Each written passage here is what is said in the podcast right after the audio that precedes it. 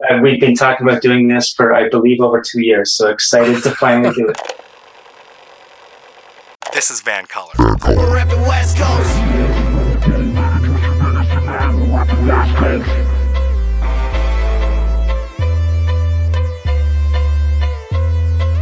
My name is Mo Amir, and today on This is VANCOLOUR, this is it. This is the guy that I've wanted on the podcast since I started the podcast. He is the dream guest in that category with David Eby, Sandy Garossino, Tamara Taggart, Jagmeet Singh, Jody Wilson Raybould. I've talked to all those folks, but he is the last holdout of dream guests whose name I wrote down on day one when I started this podcast. He is an award winning journalist who got his start in my hometown as a reporter for the North Shore Outlook.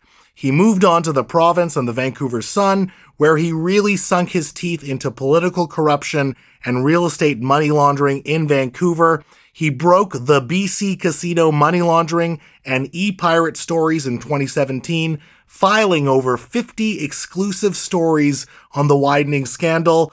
I've begged, I've pleaded. He's here. He is a national investigative journalist for Global BC. He is the author of Wilful Blindness How a Network of Narcos, Tycoons, and CCP Agents Infiltrated the West. The must read Vancouver Book of the Year. He is the best damn journalist in this country. He is Sam Cooper. Sam, how are you, brother? Well, I'm really excited. It has been, I believe, over two years since we talked. You said on, and uh, I wasn't holding out, waiting for the right time. Well, I'm honored, and I wish we could be doing this in person, splitting a sixer, but you know what? I'll take this any day. Congratulations on the book, Wilful Blindness. I know it compiles many years of work for you, and you should be very proud. I'm still making my way through it, but it is an explosive read. And I want to start at something that I've heard you talk about in the past.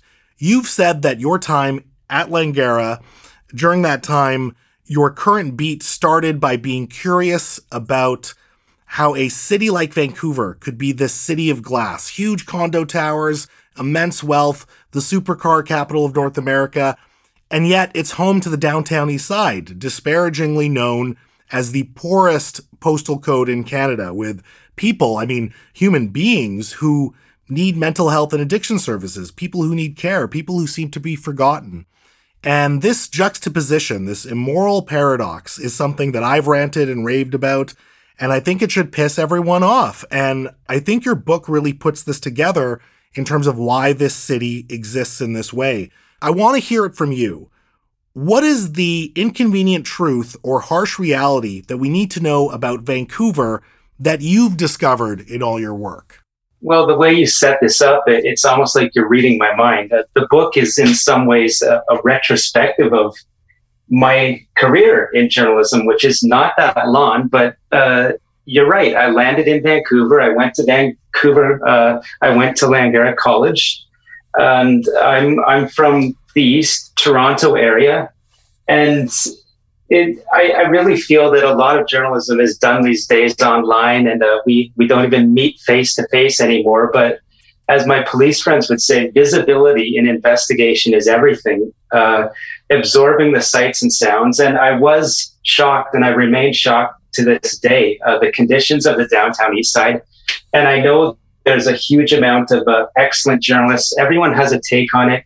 Every uh, many people uh, think about how this area can change, but it never does. So I'm, I'm I just could never get my head around how this place could could just continue to be such a a magnet for death. And I, I know there are different solutions to it, but I just visually uh, walking it, it, was a magnet for me as a journalism student because I, I, I wanted to go and see what the problems were. Of course city hall was part of the beat too.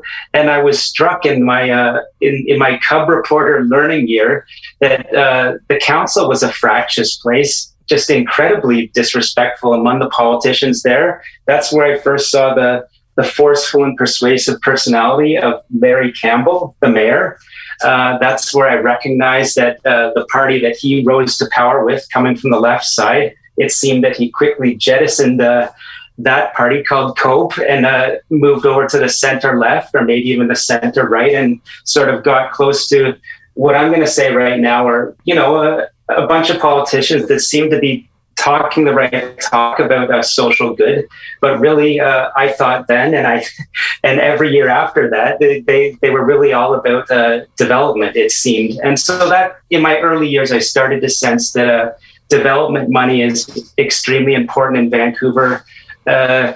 Of course, uh, another huge thing that, that occurred to me was there was a, a big, really, that Larry Campbell broke with his council, partly over, that is, his party cope, over a very fractious debate over putting slot machines for great Canadian gaming in on the Hastings racetrack.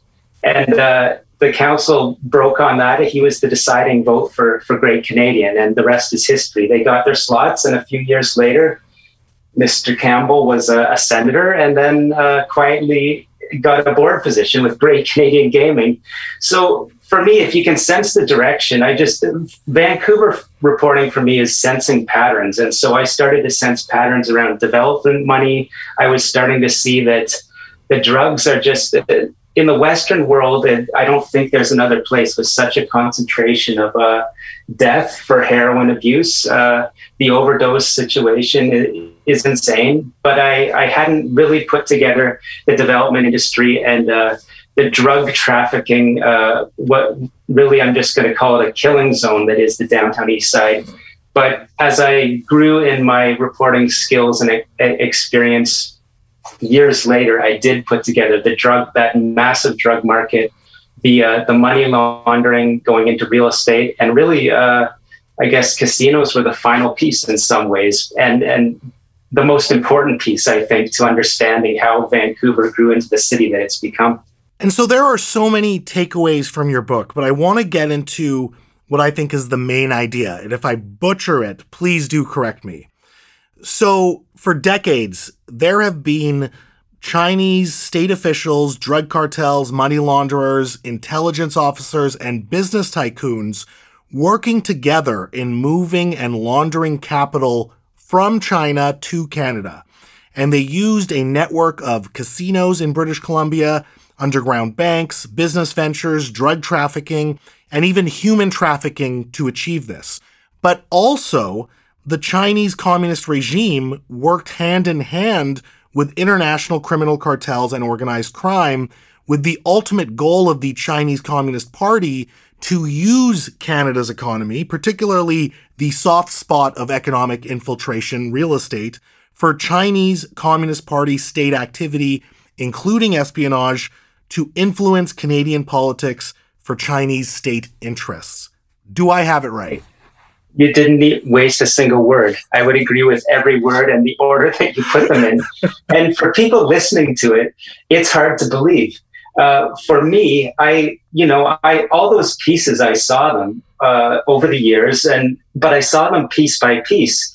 And uh, you, like I, uh, like a lot of people that read a lot, realized there was a report that was leaked in the 1990s called Sidewinder, which essentially uh, laid out the, the scheme that that you just said. And I had read the report, and I, I thought, hmm, you know, this is really interesting. Some of this some of this could be true. There's no way all of it could be true, but if it, if, if, if even, you know, a bit of it is true, it would explain a lot of things. But I still couldn't accept that all this was true because uh, it's just, it's mind blowing. First of all, uh, as I write in the book, for people educated in the West, I think to, to, to understand or even even open up your mind to the possibility that a very powerful foreign government that's authoritarian uh, actually has very bad plans for democracies and is working hand in glove with organized crime. And in fact, at the highest levels, some of the most powerful officials not only working hand in glove, but uh, according to my more aggressive sources that I believe now, uh, in fact, powerful officials directing some of these gangs. And that's one of those factoids that I, I read, I was told, and I, I, then found for myself in Canadian federal documents about uh, a police investigation that this this is a mind blower. Uh, was listening in on phone taps to how a, a, Macau and Hong Kong triad gang war was spilling into Vancouver. So Canadian police had the opportunity to hear a, Cana- uh, a, Chi- a high level Chinese official sort of direct these gangs because uh, it was time for that war to end. Too much money was being lost. So you're uh, going back to how you laid out and you asked, did you get it right? You did. And part of, uh, I think part of my narrative in the book is explaining how I couldn't, I had to put the, I had to see this for myself uh, in order to believe it. I, I, require a lot of confirmation to, to sort of uh, accept a thesis. And once I had broken the casino money laundering story, I started to see, uh, you know, more tips came in. There was more confidence from people inside government that this guy is really getting it. And they pointed to some uh, people from, uh, let's just say, very, very connected to the Chinese state uh, and, and the, and, the, Chinese military. And uh, the record said that these people were in the top 10 list of the VIPs, the whale baccarat players, the industrialists from China that were getting those bags of cash from the man that everyone now knows his name, Paul King Jin. So here's another data point where I say, well, that lines up perfectly with, with what Sidewinder was saying. That is, powerful Chinese state officials are involved in criminal activity with uh, the roughest gangsters in town. And so once I had seen that, that's when I knew I had to take something like this book to the next level and and really tell Canadian people that I too once didn't believe this. It, it seemed like tinfoil stuff, but now I've got the records in front of my. Uh, uh, on my fingertips, I can write the story, and I'm seeing the evidence of it in front of my face in Vancouver. I know that some of these compounds, these massive mansions, uh, that no one really knows what the you know how they were built, what money was behind them, now I have the records that can show that there, there are stashes of uh, prohibited and restricted weapons inside. There's illegal casinos. They're connected to all kinds of nefarious business in British Columbia and the world. And I'll end this little, uh, this little answer by saying this. Uh, not only are they connected to all kinds of uh, criminal networks in the world, BC has become a command and control hub for these operations. That is Chinese transnational crime that's directed from up high in the Chinese state, has a solid base of operations in British Columbia. And that to me is just, I can't even explain how uh, fearful that makes me for Canada's future. It makes me fearful just hearing you talk about it. And it is a mind blower. But again, going through the book, it's very detailed. You are certainly confirming it and talking, you know, not talking out of school, not speculating. You are presenting a very strong case with a lot of facts. And I think one of the cases that you make in the book is that this whole system, this was not an opportunity that was seized by a few actors. This was a meticulous, well organized, grand plan that, as you just said, Canadian intelligence knew of in the 1990s. And you talked about that secret RCMP CSIS study called Project Sidewinder, which reported that Triad, the Chinese transnational organized crime syndicate, business tycoons, and Chinese intelligence operatives had corrupted Canada's institutions by using legal and legitimate businesses like real estate to influence Canadian politics. And I will say, you know, it sounded like the Sidewinder report was actually buried in 1997 by the governing federal liberals under Prime Minister Chrétien.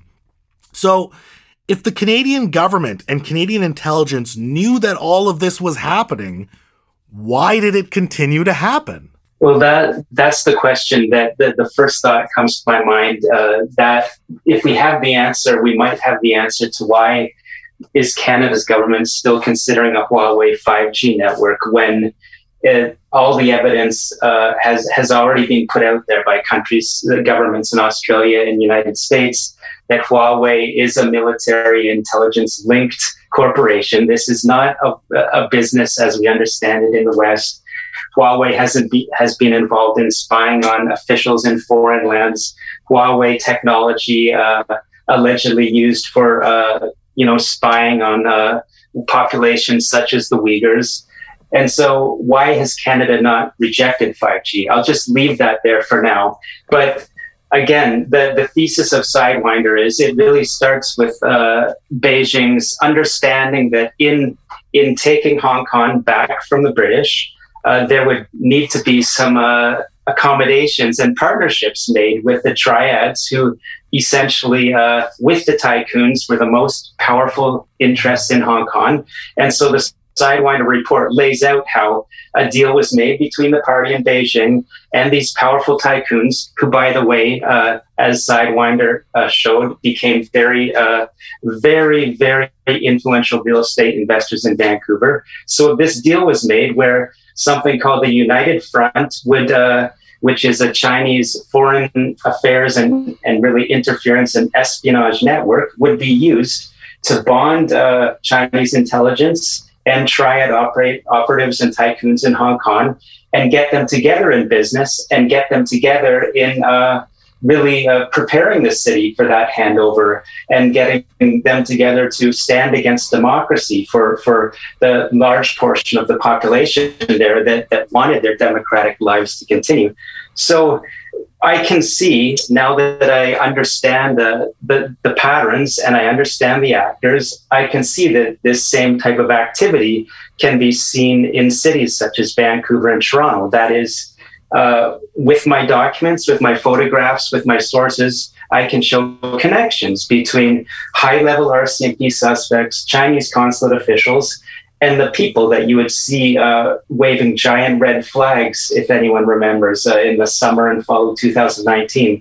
These protests to counter uh, Hong Kong Canadians who were out representing for democracy and their concerns about what was going on in Hong Kong. I can see that United Front activity that bonds organized crime suspects and Chinese consulate directors and uh, what appear to be uh, very wealthy students in the streets of Vancouver. And so this is uh, this is very concerning to me for, for Canada's democracy. And your original question was, how can this still be allowed to happen in Canada if Canadian intelligence knows that it's happening? Uh, well, my answer would be uh, Hong Kong Canadians, Chinese Canadians are the best sources for Canadian intelligence in some ways. They're the ones that, that help uh, police and intelligence Canada understand who's being harassed, who's being surveilled, what the concerns are in the diaspora community uh, with, with people that say so many people came to Canada for democracy, but there's a fear within these communities that there's sort of a growing strength within the pro Beijing and uh, favor uh, the people that favor the party in Beijing and China's growing strength. So they th- these sources, uh, including people that uh, were surrounded in a in a church in 2019 by some very aggressive pro-Beijing nationalists, tell me that Canada isn't really doing anything to stand up for them and make sure that uh, they are they're not intimidated and harassed. So I can't answer your question about why it's still happening in Canada, except to say that Canada is lacking the, the type of uh, forceful anti interference laws that Australia has instituted in the past two or three years. Australia, a country very similar in makeup uh, to Canada and facing the same threats from uh, the People's Republic of China. The other factor would be I hate to put it this way, but uh, documents, sources, and what I see with my own eyes, uh, what I what I read from the actions of certain, actually a lot of politicians, corruption is a factor more than willful blindness. Corruption is a big factor in British Columbia. It's a big factor in Ottawa. It's a big factor in you know various corporate interests based in Montreal, especially with regards to the People's Republic of China.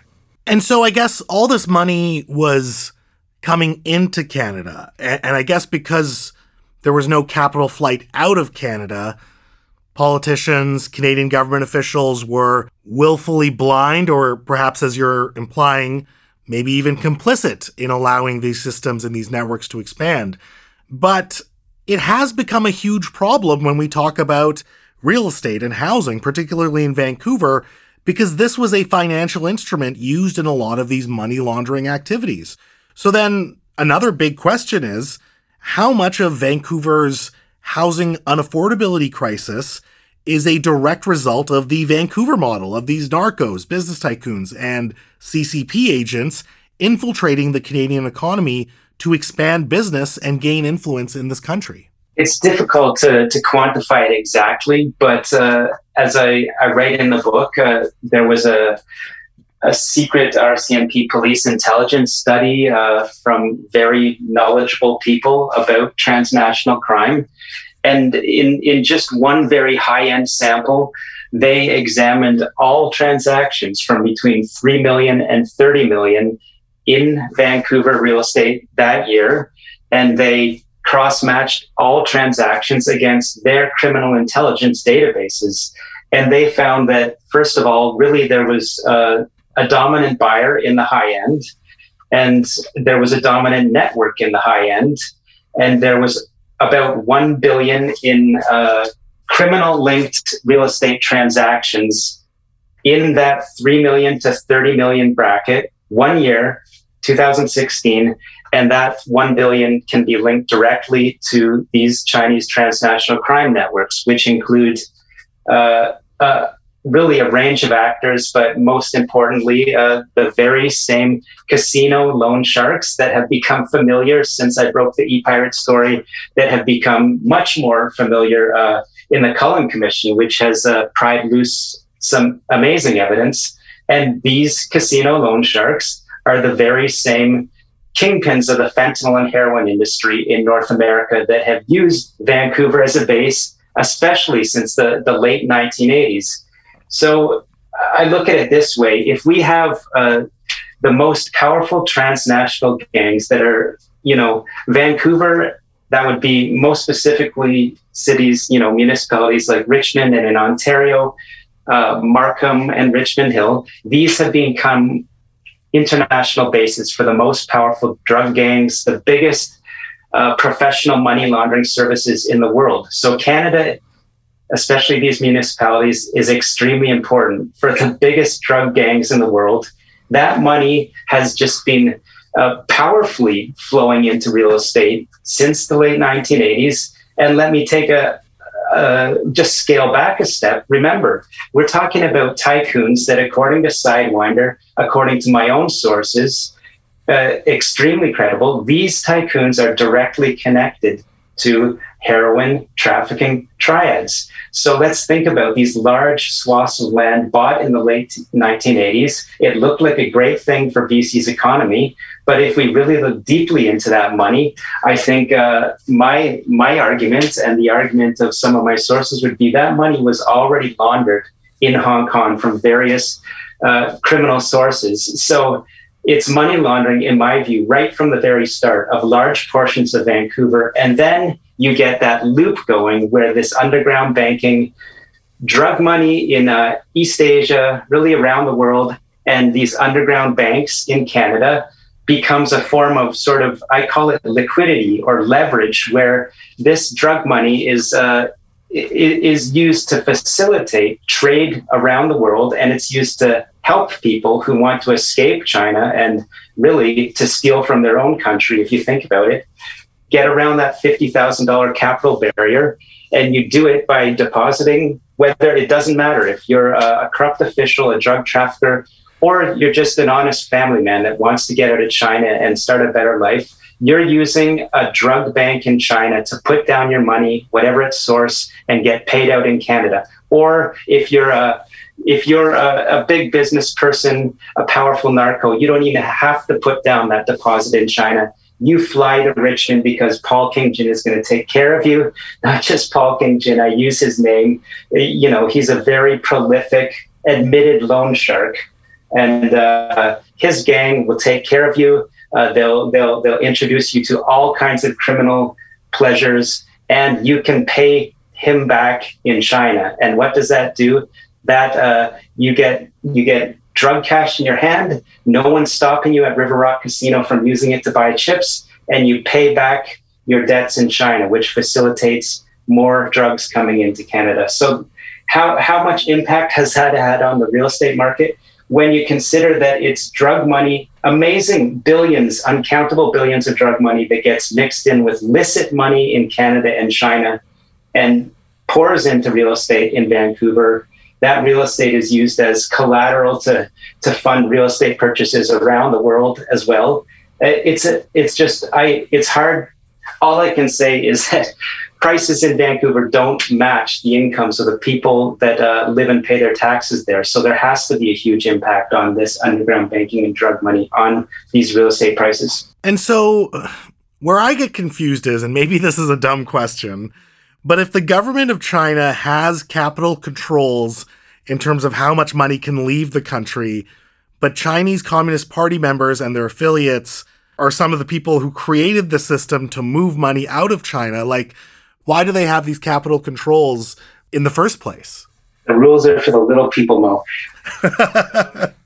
no, th- there's a lot going on. Certainly, corruption is a, a big a big part of it. The people that uh, would would be at the very peak of the Chinese Communist Party are so uh, so powerful there that in most cases they don't have to escape with their capital. But anyone who who is sort of outside that that little uh, group of families that run really do run mainland China. At any moment, uh, they they could they they could be disappeared. So if you're not, you know, if you don't command arms, if you're not the most powerful, then you always have to think about hedging your bets and mm. sending money abroad. That's one one one part of the the equation. But there is a level of uh, direction in that I my my book uses the case of Lai Chang-xing, who was an extremely important figure in the, the history of BC casino money laundering and uh, Canadian counterintelligence.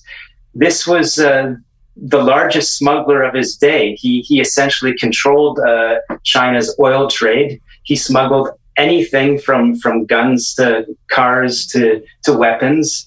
And uh, he did this through corruption and corruption of, you know, the highest levels of China's government.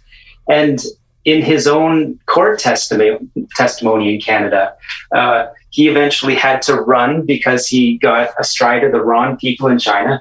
But he said earlier in my career, when I was still relatively in the good books, they said, You're getting so big in, uh, in Fujian, the southern uh, China coast.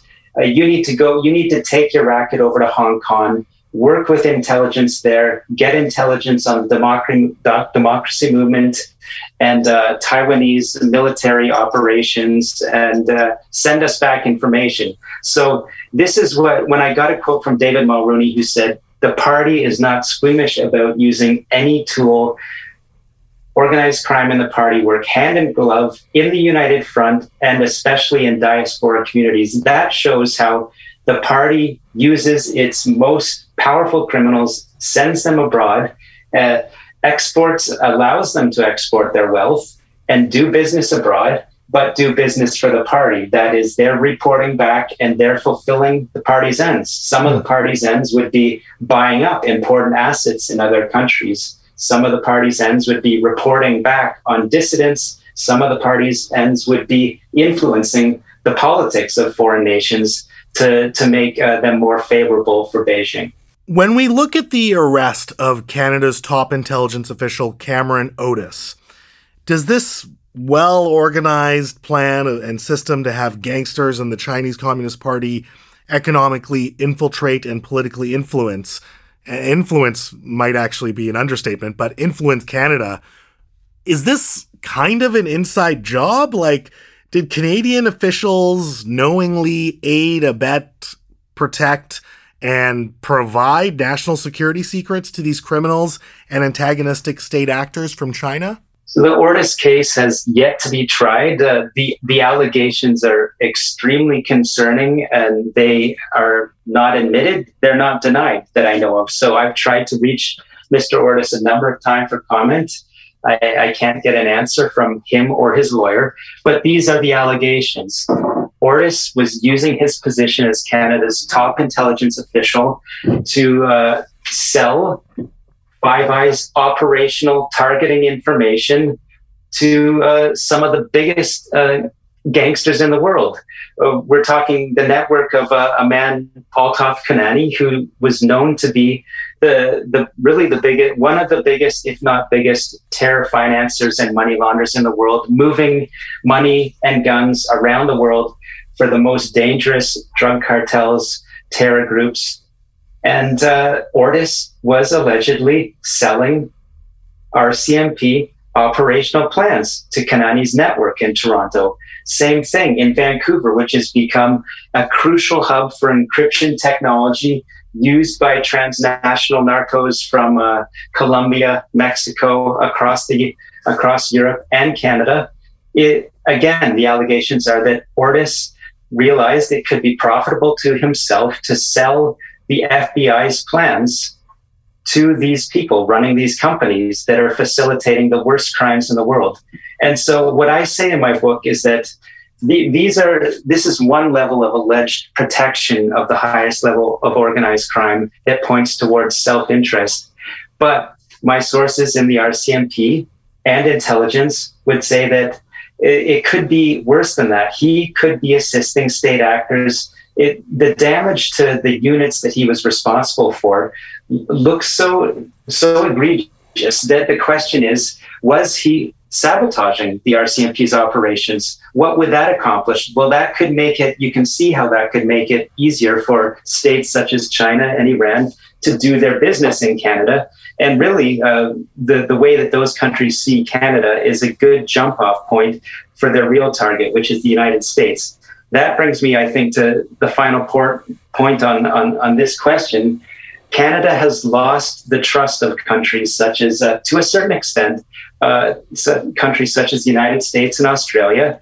Uh, we just read the other day of a massive FBI sting together with Australian police at about the time that the FBI took down one of these BC encryption technology companies allegedly protected by Ortis the FBI started a, a fake encryption technology company so that three Vancouver companies that were taken down would, would lose their customers and go into this fake company. It hmm. doesn't seem that the RCMP was involved in that operation at all, maybe on the periphery. So, uh, from my judgment, it, it, it, could be that the FBI was running an operation. Maybe, maybe they were uh, covering their bases and wondering would they see how deep the rot in the, the RCMP was? Did it go beyond one or two people?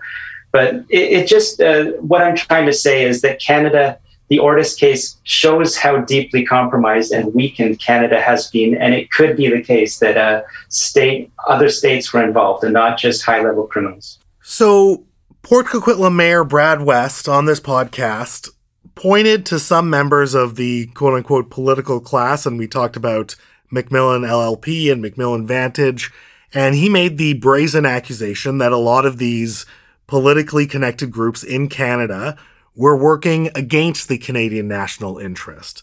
He also pointed to some politicians who he felt were playing footsie with the United Front, which as you mentioned, is a network of groups that are organized and controlled by the Chinese Communist Party to advance Chinese state interests abroad. So just level with me here, Sam. How compromised are Canadian political institutions with Chinese Communist Party influence? Is the CCP pulling strings on Canadian political and policy decisions? The simple answer is yes. And uh, I, I didn't uh, hear uh, Mayor West's interview word for word. I know the allegations that he made, and uh, he was right. Let me put it to you this way: C- former CSIS director Ward Elcock said, uh, it, "It's clear it has been for for a long time that in a number of ways China is the greatest threat to Canada on a, a public safety level, on a erosion of sovereignty level, this nexus that I'm talking about of organized crime, transnational, protected at high levels in China, used at high levels in China, working together with United Front and Chinese intelligence is bar none the worst threat to Canada. And so Mr. Elcock told me, uh, of course, uh, Beijing is trying its hardest to uh, to to pressure and use Chinese Canadian politicians and make them think that they owe some allegiance to China. But don't get it twisted. Mr. Elcock said, it's just as likely that, that politicians of any ethnic background are being used by China. And of course, not just China, uh, Russia, Iran would be among the, the, the, the, great threats as well. But China is the worst threat. And, uh, you know, uh, politicians with last names of, uh, you know, French or Scottish origin are some of the worst cases that I know, not just politicians, bureaucrats, uh, could be senators, could be uh, people in this trade lobby that I'm speaking about that's very strong in the Montreal area, a network of lawyers and industrialists that are very, if you want to use the term footsie, Mayor West was right. There's a lobby of corporate interests in Montreal and Ottawa that have been playing footsie with the highest levels of the party in Beijing for a long time, mutually beneficial. And I'll say uh, flat out, I believe it when my sources tell me that there are uh, documents in British Columbia and Ottawa that would blow people's minds. If Canadians knew the level of corruption, uh, they would start to understand uh, some of the, the really strange goings on uh, in Ottawa uh, in, in terms of this country's relationship with China and, and unexplained activity. So, why can't we see these documents? it's a situation like the Sidewinder report that was leaked. It would take uh, the, for for some of these documents to come out. Uh, I'll tell you this: it's not for lack of filing uh, access to information or freedom of information requests with great specificity. And the the officials I'm talking about know know they know what I'm talking about. Uh, I know names, I know dates, I know allegations, and uh, all I can say is when when you look at the e-pirate revelations, when you look at how brazenly British Columbia casinos were used, when uh, you look at uh, politicians rubbing elbows with uh, with loan sharks who maybe months later uh, are the subjects of targeted shootings in a Richmond restaurant that could have killed families, that is the evidence for uh, your listeners, Mo, for anyone that sees it uh, that's the evidence that what is said in these documents that I'm speaking about matches up with the activity we see in front of us uh, in the streets. Look at what look at the, these gang shootings in Vancouver. A shooting at YVR, uh, a gun, a car of gunmen uh, racing away, shooting at police. How bad does it have to get before people realize that the level of narco hub activity on Canada's west coast is is world level, and that's why you see this violence. When you talk about these prominent loan sharks and drug kingpins rubbing elbows with politicians, what level of politicians are we talking about? Are we talking about some I don't know, park board commissioner, or I mean, I guess there's only one park board. I should say school board trustee, or are we talking about you know uh, people in the federal cabinet? Everything, and it's uh, it, you you we laugh, but literally everyone from the school board trustee, everyone from uh, uh, officials that would allow Confucius Institutes to uh, to come to town, or who would go on junkets with uh, Confucius Institute actors over to uh, Beijing, and and then nefarious activity would would follow. Maybe you know uh, China would be seen in a certain way in in Coquitlam sort of schools that that wouldn't reflect the way really a democracy should be studying that country. So it's uh, what I'm saying is it starts at the lowest political level, and according to my sources, goes to the highest political levels in Canada. So what does that mean? It means I mean another news story the other day. The United States is looking at how it will of course, the United States sees China as the greatest threat, really, to the world. And uh, uh, this is not a partisan activity in the United States.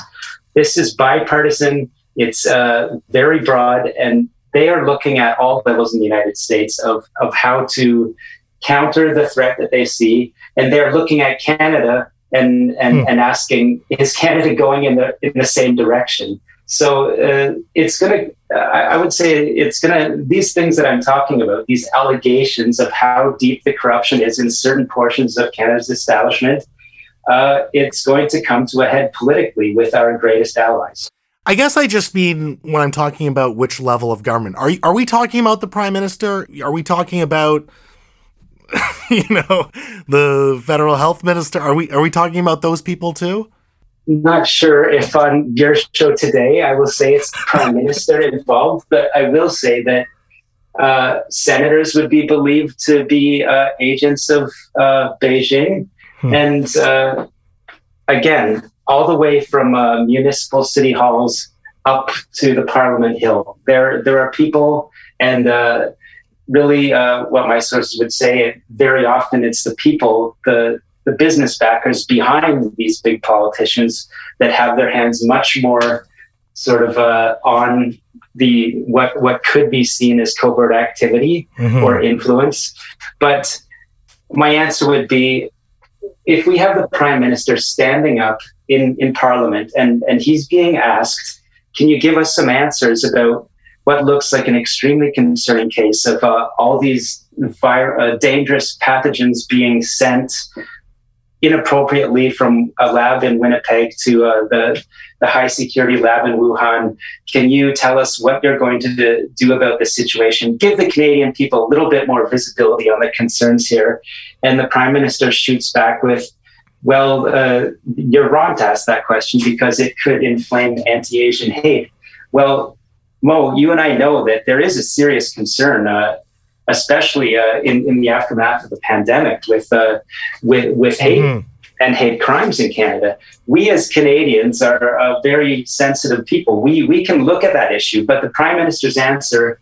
Unfortunately, comes directly from the CCP playbook. Hmm. There was a set, and I'm not saying that he's an agent. I'm saying maybe uh, naively he he made the wrong answer in that case I would say that a senator recently stood in in a debate and said that uh, Canada should not be challenging Beijing on the genocide in Xinjiang hmm. because that could lead to anti-Asian hate, or it would be hypocritical on the part of Canada. I will say that that answer by the senator is even more concerning to me as the sign of uh, wittingly or unwittingly being an agent, or at least uh, doing the work for uh, the party in Beijing. And there's so many examples of that activity as uh, Mayor West really, I think, laid into that question before I did. And we'll get into some of that, but I just want to go back to something you were talking about earlier. Do you have an answer for why Canada has not rejected Huawei 5G, whereas all of our other allies have? The most uh, the, the most friendly answer that that I, I could say is that uh, there's a, a, level of concern with uh, the, the two the two hostage, hostages, uh, Canadian hostages in, in China right now, and perhaps uh, Canada doesn't want to jeopardize uh, those those lives. Uh, another answer could be some some think that uh, Ottawa was waiting for uh, former President Trump to lose and hoping that they would get a pass from uh, the Democratic Party, who might go lighter on Huawei. But as I've as I've said, that was wishful thinking because this is a United States government move against Huawei and China. They're not going to allow uh, a military intelligence apparatus to be in the, deep in their 5G network. And anyone in Canada, and I'm I'm certain there are people in the, these Montreal corporate networks that I'm talking about that very much would welcome Huawei they they had their hopes blown away because they see that President Biden is just as strong against Huawei. So why mm-hmm. why why is Huawei still a possibility in Canada when it's involved? Knowing, I mean, the evidence has been being shown that they are involved in intelligence operations in foreign nations. At some level, there's corruption there. I'll say it straight out, Mo. Hmm. Shifting gears here a little bit, I want to talk about your report about United Front groups directed by the CCP hoarding personal protective equipment supply in Canada as the Chinese government hid the extent of the COVID 19 virus spread, which effectively drained our country of PPE at the onset of the pandemic. You were targeted as a journalist, and these United Front groups used the WeChat channel of Canada's Minister of Digital Government, Joyce Murray, who is also an MP here in Vancouver, and it created this stir for a couple of days, and then there didn't seem to be any consequences. Obviously, there's no evidence to say that Joyce Murray was involved by any means, but certainly her outreach channels were involved. Brad and I also discussed this on the podcast, and we were flabbergasted that there were no consequences, no reforms, no further questions about the people that perhaps Minister Murray surrounded herself with, or perhaps was playing footsie with. Were you surprised by anything in that whole incident?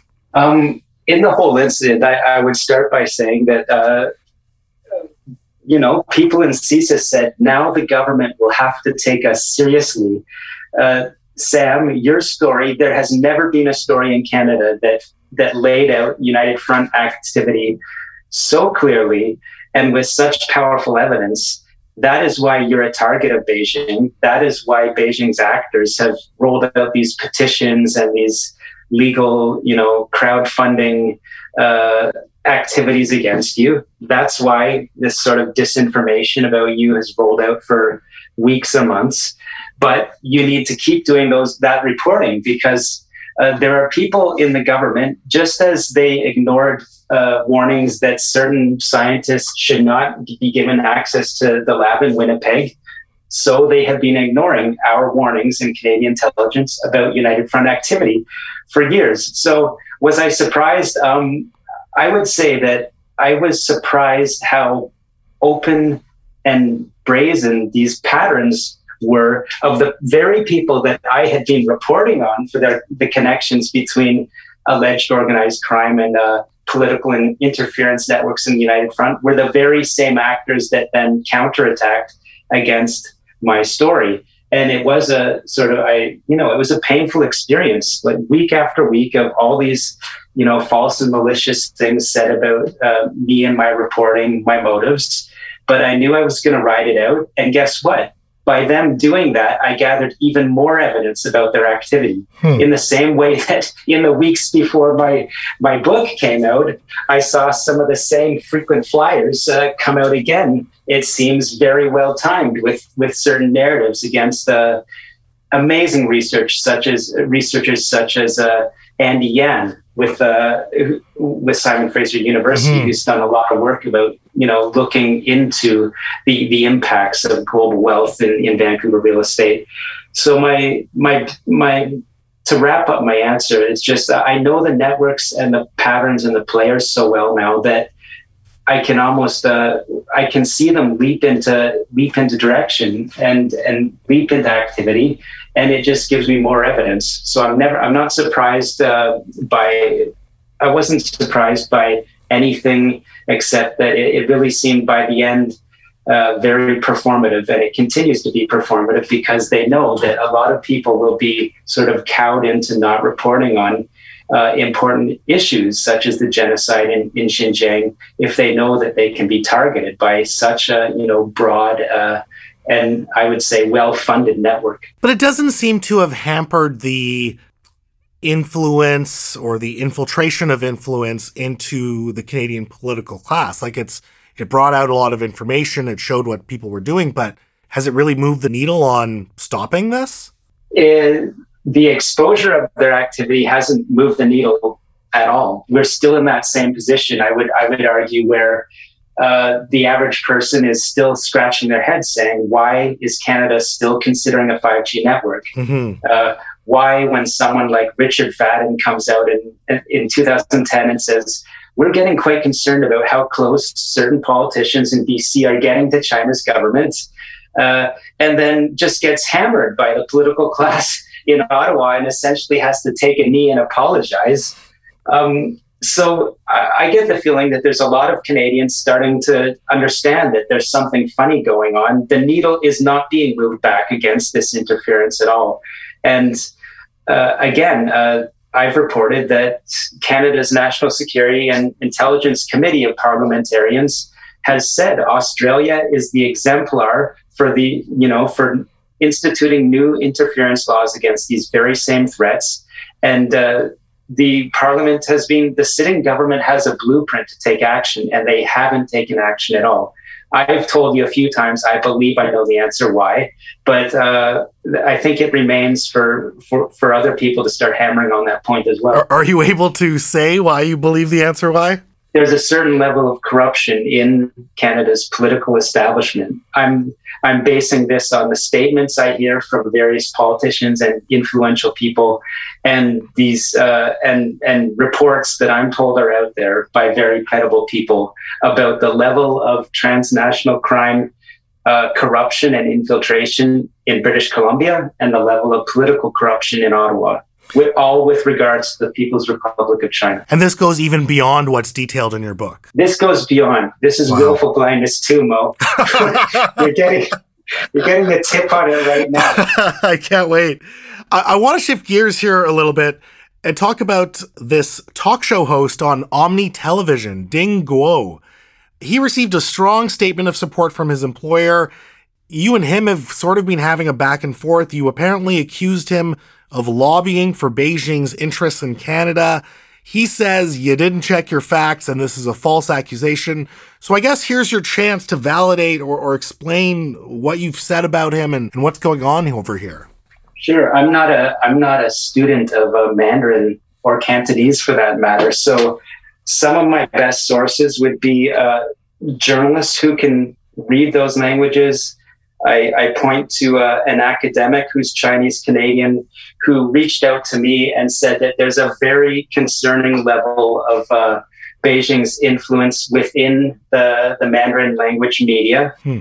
And so, even before I heard from these people uh, who told me about their concerns of the political influence of this one pro Beijing columnist, I had already been in just in my casino and uh, corruption suspect and RCMP suspect research, I had been looking at various photographs where Ding Guo was, um, let's just use the, the friendly word, rubbing elbows with, with people who I had been watching for years in some cases with regards to, you know, their flight from China with uh, what's believed to be hundreds of millions of uh, equivalent Canadian dollars, uh, who I learned were involved in these very same uh, alleged casino money laundering networks. Hmm. And here we have a powerful and influential journalist uh, shown up at, you know, in very friendly situations with them. That to me, I mean, Mo, am I am I out in left field? Is this not a concern? What if we saw a Quebec, you know, Quebec's most powerful columnist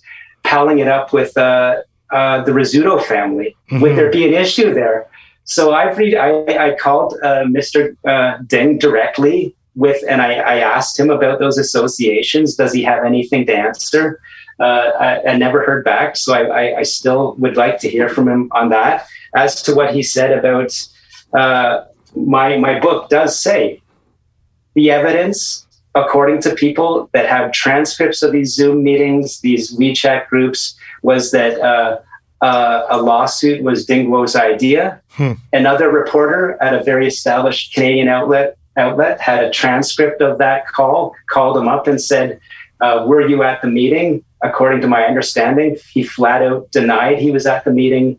My uh, academic source that followed his statements on TV and his writings said that uh, he was he was advocating that uh, uh, whole community communities should get together to strike back against my reporting. Was this on? Sorry, was this on Joyce Murray's WeChat channel? No, th- this, this is there's many WeChat channels. Okay. Uh, no, I, I, understand. I just wanted to clarify if it was the same conversation. Not the same one. Okay, not the same one. But uh, in essence, I, I won't go on and on. The what what I write in the book is that he was, according to the evidence and multiple sources, a controlling mind behind this sort of counterattack on uh, a story that my intelligence sources said was the best story ever at exposing United Front activity. Hmm. Why is he so involved in pushing back on that story? And why is he denying his involvement publicly and to a, a journalist? Uh, he never got back to me, but reportedly he denied his involvement to a, an established Canadian journalist all of these, uh, all, all this information to me is concerning. It's not personal. I exposed, again, let me hammer on that. According to Canadian intelligence, they said your report means Ottawa now has to pay attention to our warnings. It's out there in the open now. I got attacked for that. And uh, I wrote in the book that this person seems to have been behind the attack, according to the evidence. And let's think about that. This is a powerful, influential columnist. Not only that, my book writes that he is involved in lobbying uh, Canadian politicians for what line up with Beijing's interests. I'm not saying lobbying like a, leg- uh, a registered lobbyist. I'm using the term, you know, as we broadly say, Mm-hmm. People lobby or pressure politicians to to move in directions that uh, they would like to see them go. So I'll, I'll, I'll, wrap up my answer with this point, and I do welcome in any sense uh, he can he can get back to me or or anyone else with his answer. But he said I didn't check my facts. I've told you how the facts were checked. And my my assessment of his pro Beijing lobbying and his pro Beijing writings comes from people who were in the very meetings where he was lobbying, and people who have wrote, read his writings, such as or his re, uh, you know reports about him, such as when he tra- traveled to a Chinese state university. And I have this report. I've got the pictures of him sitting there, and he reportedly said, uh, China, "Canada will be very important." to China's future. Canada has no global strategy. Canada will not oppose China in any way. Therefore, Canada can be used by China uh, uh, to really uh, influence the United States. Wow. So, Mo, am I am I making sense that this is a person who, you know, he we we read in the Georgia Straight newspaper that supposedly this person uh, is for you know, uh, political involvement of Chinese Canadians. But the evidence I've just given you with of his, what he's saying and what my sources, who are academics and journalists, are saying, is he his activity is about mo- mobilizing China's interest in Canada. Mm-hmm. This is the evidence that I'm putting forward. Wow. well, fair enough.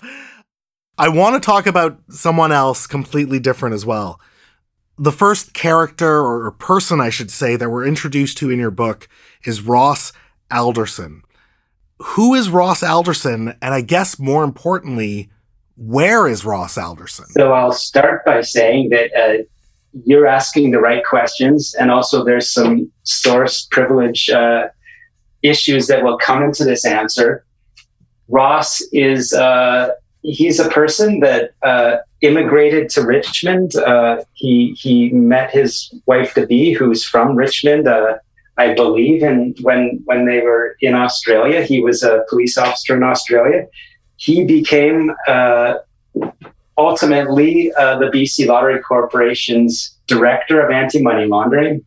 He had been following these uh, reports that we've been talking about. How I sort of dug into the the real estate file from around 2014 to I'd say 16, 17, he was following my writing and at some point made um, the decision to contact me and sort of say there's more here and you're on the right track. Uh, you're you're really getting somewhere important and for for reasons that probably ideally he would be on this show and, and explain but what i've said in the book is he decided to give confidential information to me, and I know this is a question that uh, that, that has come up at the Cullen Commission. Deeply confidential corporate information on BC casinos, identifying the largest VIPs uh, tied through investigations to this criminal underground banking scheme and Paul King Jin and uh, other persons such as Kwok Chun Tam uh, he gave me this information. And as I write in the book, this was the code breaker that allowed me to tie many real estate, casino, intelligence type documents together and expose the Vancouver model. So he, as he explained it to me, when we first met in Victoria at an anti money laundering conference in uh, fall 2017, said, You've got so much of the story, and this is very important for Canada and you should have this information. And so he gave it to me, and uh, that's what allowed me to write Wilful Blindness. But he's missing right now. There's been a controversy that he uh, he was called as a witness. He hasn't testified. The uh, the the the time for the, the hearings have come and gone. Uh, all I can say is this for um, source privilege reasons. I understand that he still wants to testify. And I understand there's only so much you can say, but why aren't people looking for him if he was called to speak at this public inquiry? Why aren't the RCMP out there looking for him? I know that uh, I know there there's let me let all I can say is this. I, I think that the Cullen Commission wants to hear from him, and I think that he wants to speak to them. So uh, you're you're your listeners will have to see what's the problem in the middle that's stopping that. That's all I can say. Fair enough. And and so I do want to talk about the Cullen Commission just as we wrap up here. You know, I, I think there were a lot of high expectations set on the Cullen Commission, the, the provincial public inquiry into money laundering in BC, particularly when we look at the Charbonneau Commission in, in Quebec, where there were resignations, there were arrests, and there was all this scandal some of the reporting on the Cullen Commission almost seems to be divergent. Like you and Ian Mulgrew from the Vancouver Sun are watching two different uh, uh, hearings happening, and I'm watching it casually and not as in depth as you are, but I kind of get this idea that you know if heads don't roll, if arrests aren't made, if no one is there to blame in government, particularly, that the Cullen Commission at least the expectations of it will not have been met. And it seems to go against so much of what you've written and investigated in terms of this, again, orchestrated plan, aided and embedded by Canadian officials in all sorts of areas of government, including the provincial government, particularly with regard to what was happening in BC casinos. So, am I wrong to maybe feel pessimistic about what's going to happen at the end of the Cullen Commission? I think you're you're on. You're asking the right questions. I have sort of a, a number of different thoughts and, and answers. It'd be hard to put them all together. Uh, but your your your point about the Charbonneau Commission went to areas where people never knew it, you know, didn't expect, and they found things that they didn't think they would find this is something that I was saying uh, before uh, before the commission, and and as a reason why the commission should go forward. You know, a few of us as reporters that have been very close to sort of the allegations and the documents know of powerful allegations that that didn't come out in the hearing and mm. directions, especially with the, the state sponsored crime activity. I know I know for a fact that there are uh, there are people that were in the in, in government uh, close to the casino file that were hoping to give evidence about the types of things I've reported on, going all the way back to the Hong Kong High Commission and this case of tycoons uh, that were involved in Macau casinos. Allegedly, uh, the allegations are corrupting some people in the immigration process. Uh, the commission never went there. Fair enough. We'll say maybe they didn't want to look that far that that far back historically. I don't think that they really probed a high level of the real estate file. I don't think that they really went down alleys that uh, they may have. Um, but I will say that you know I was fully as someone. I'm just going to come out and say the person that has the most visibility on these files in Canada outside of law enforcement is myself. You're talking to him now, Mo. And I was happy with the casino portion. Records came out that names came out uh, that that really to me left no doubt that it was understood at high levels exactly what was going on with the drug money laundering. It was understood, and people were warned that people have who have been uh, under investigation for high level narcotics files since the 1990s in BC were the major source of cash coming in were the major gamblers themselves inside River Rock Casino. This was understood by police. This was understood all the way up to the minister level, and it was allowed to happen. Why revenue? That's a slam dunk case. And if uh, if Justice Cullen doesn't doesn't come to a similar sort of finding, I'd be surprised. And you know, here's another little factoid: Justice Cullen is very familiar with uh, the fentanyl kingpins, the big circle boys. He was on uh, a very important case involving Kwok Chung Tam, who's a hmm. main figure in my book and and someone that I investigated as as really a a, a key to understanding how the big cir- circle boys took over large portions of Vancouver's economy. Justice Cullen is very aware of all these players, so I, I'm, I have confidence that he will come out with some very strong findings. But you are right. In terms of going up to that higher level of the, the tycoons that look like bankers, as I describe in the book, or the political, uh, the espionage angle that is can't be separated from the money laundering, in my view.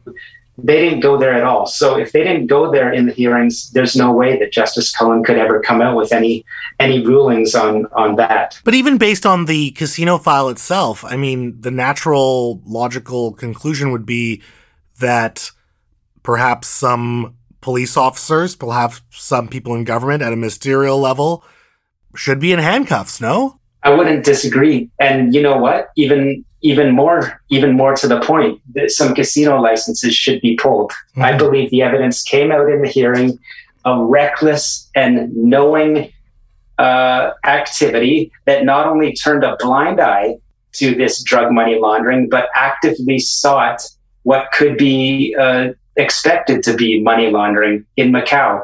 People, let me just take this moment to say, you know, people may read the stories and say, why is Sam Cooper saying Macau money laundering? Uh, why is he already always saying the mainland Chinese VIPs? It came out in the hearing that this was the decided business model. Hmm. I'm reporting on those actors because memos were written in River Rock Casino, plans were made at BC Lottery Corporation explicitly. We will seek the Macau VIP gambler market. Hmm. Actively, we're talking flights, executives going over there. Just as, let, let me just be blunt, just in the same way that loan sharks in Richmond flew to Macau to recruit that business, executives in BC government and uh, executives in casinos flew over to Macau to seek that business. Wow. So, yeah, it's a slam dunk case that people, uh, you know, Justice Cullen can't throw the, the cuffs on people.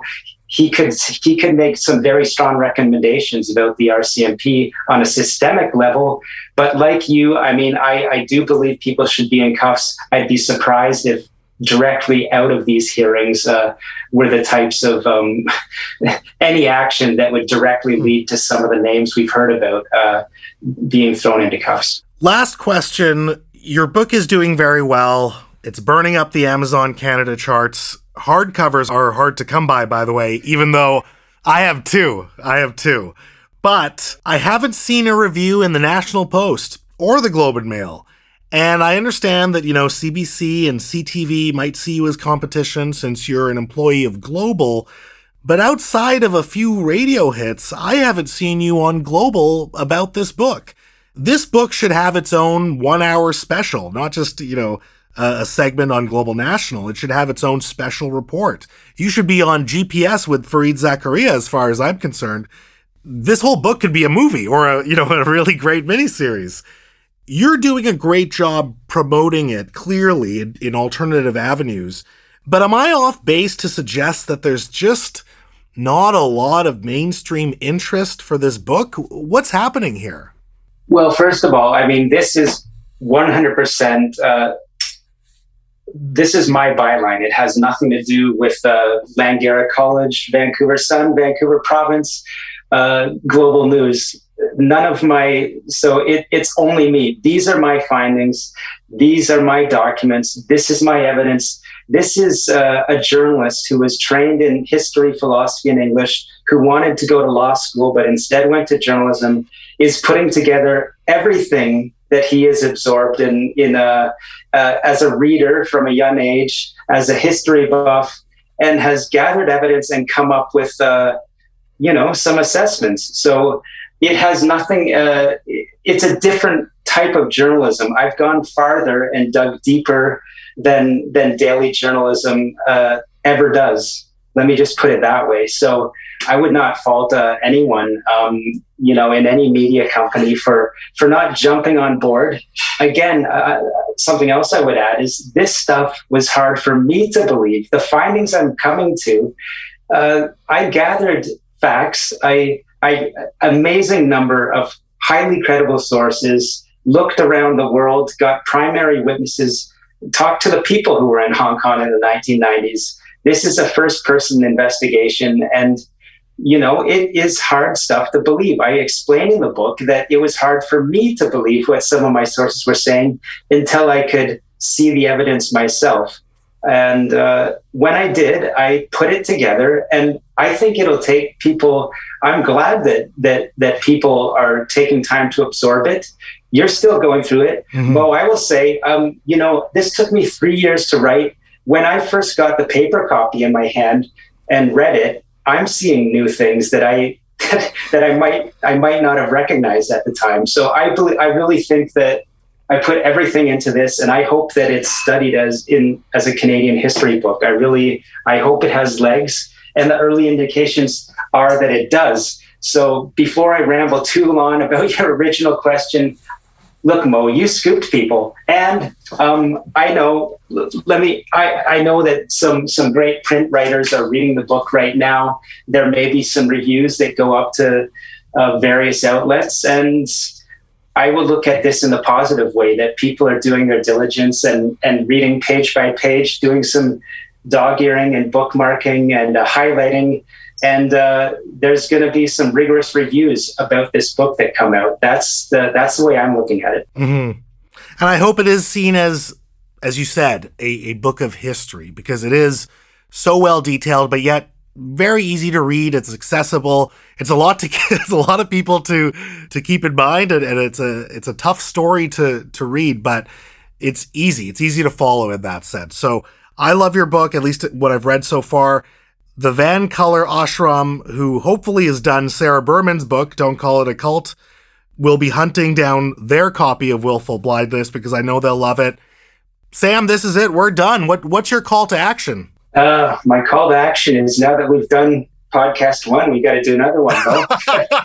but no, my call to action is look, uh, early indications are uh, the Canadian people the Canadian readers are, are giving this five stars. And so I, I really, it is a controversial subject. It's a controversial book because it's out there first. This is new.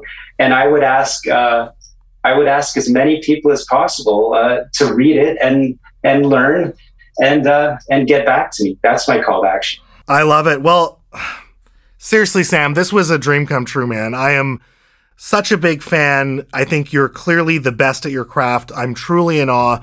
And I believe that this country owes you gratitude. Certainly owes you a few bucks to go and read your book. And I'm I'm actually sad that this podcast is over, but I just want to say that it's guys like you that make me want to do this. I am just a guy who started interviewing people and now I get paid to be obnoxious and to give opinions. And I rely on people like you to explain the observations that I make, like Vancouver being this extremely wealthy city that includes the downtown east side, and how that doesn't make any sense when you really think about it. So, what I do doesn't exist without people like you. I'm a huge fan, so truly thank you and congrats on this incredible work. You are the best. Mo, too kind. You've got a knack for what you do, and I really I, I look forward now that now that we've done number one, we got to do number two pretty soon. absolutely. I'll, I'll, we will absolutely do this again. Thank you so much. All right. Take care. Bye. People, you need to go pick up the book, Wilful Blindness How a Network of Narcos, Tycoons, and CCP Agents Infiltrated the West. It is, of course, written by our guest today, the best damn investigative journalist in the country today. He is Sam Cooper, and I am Mo Amir telling you that in a city where you can be anything, be colorful. Peace.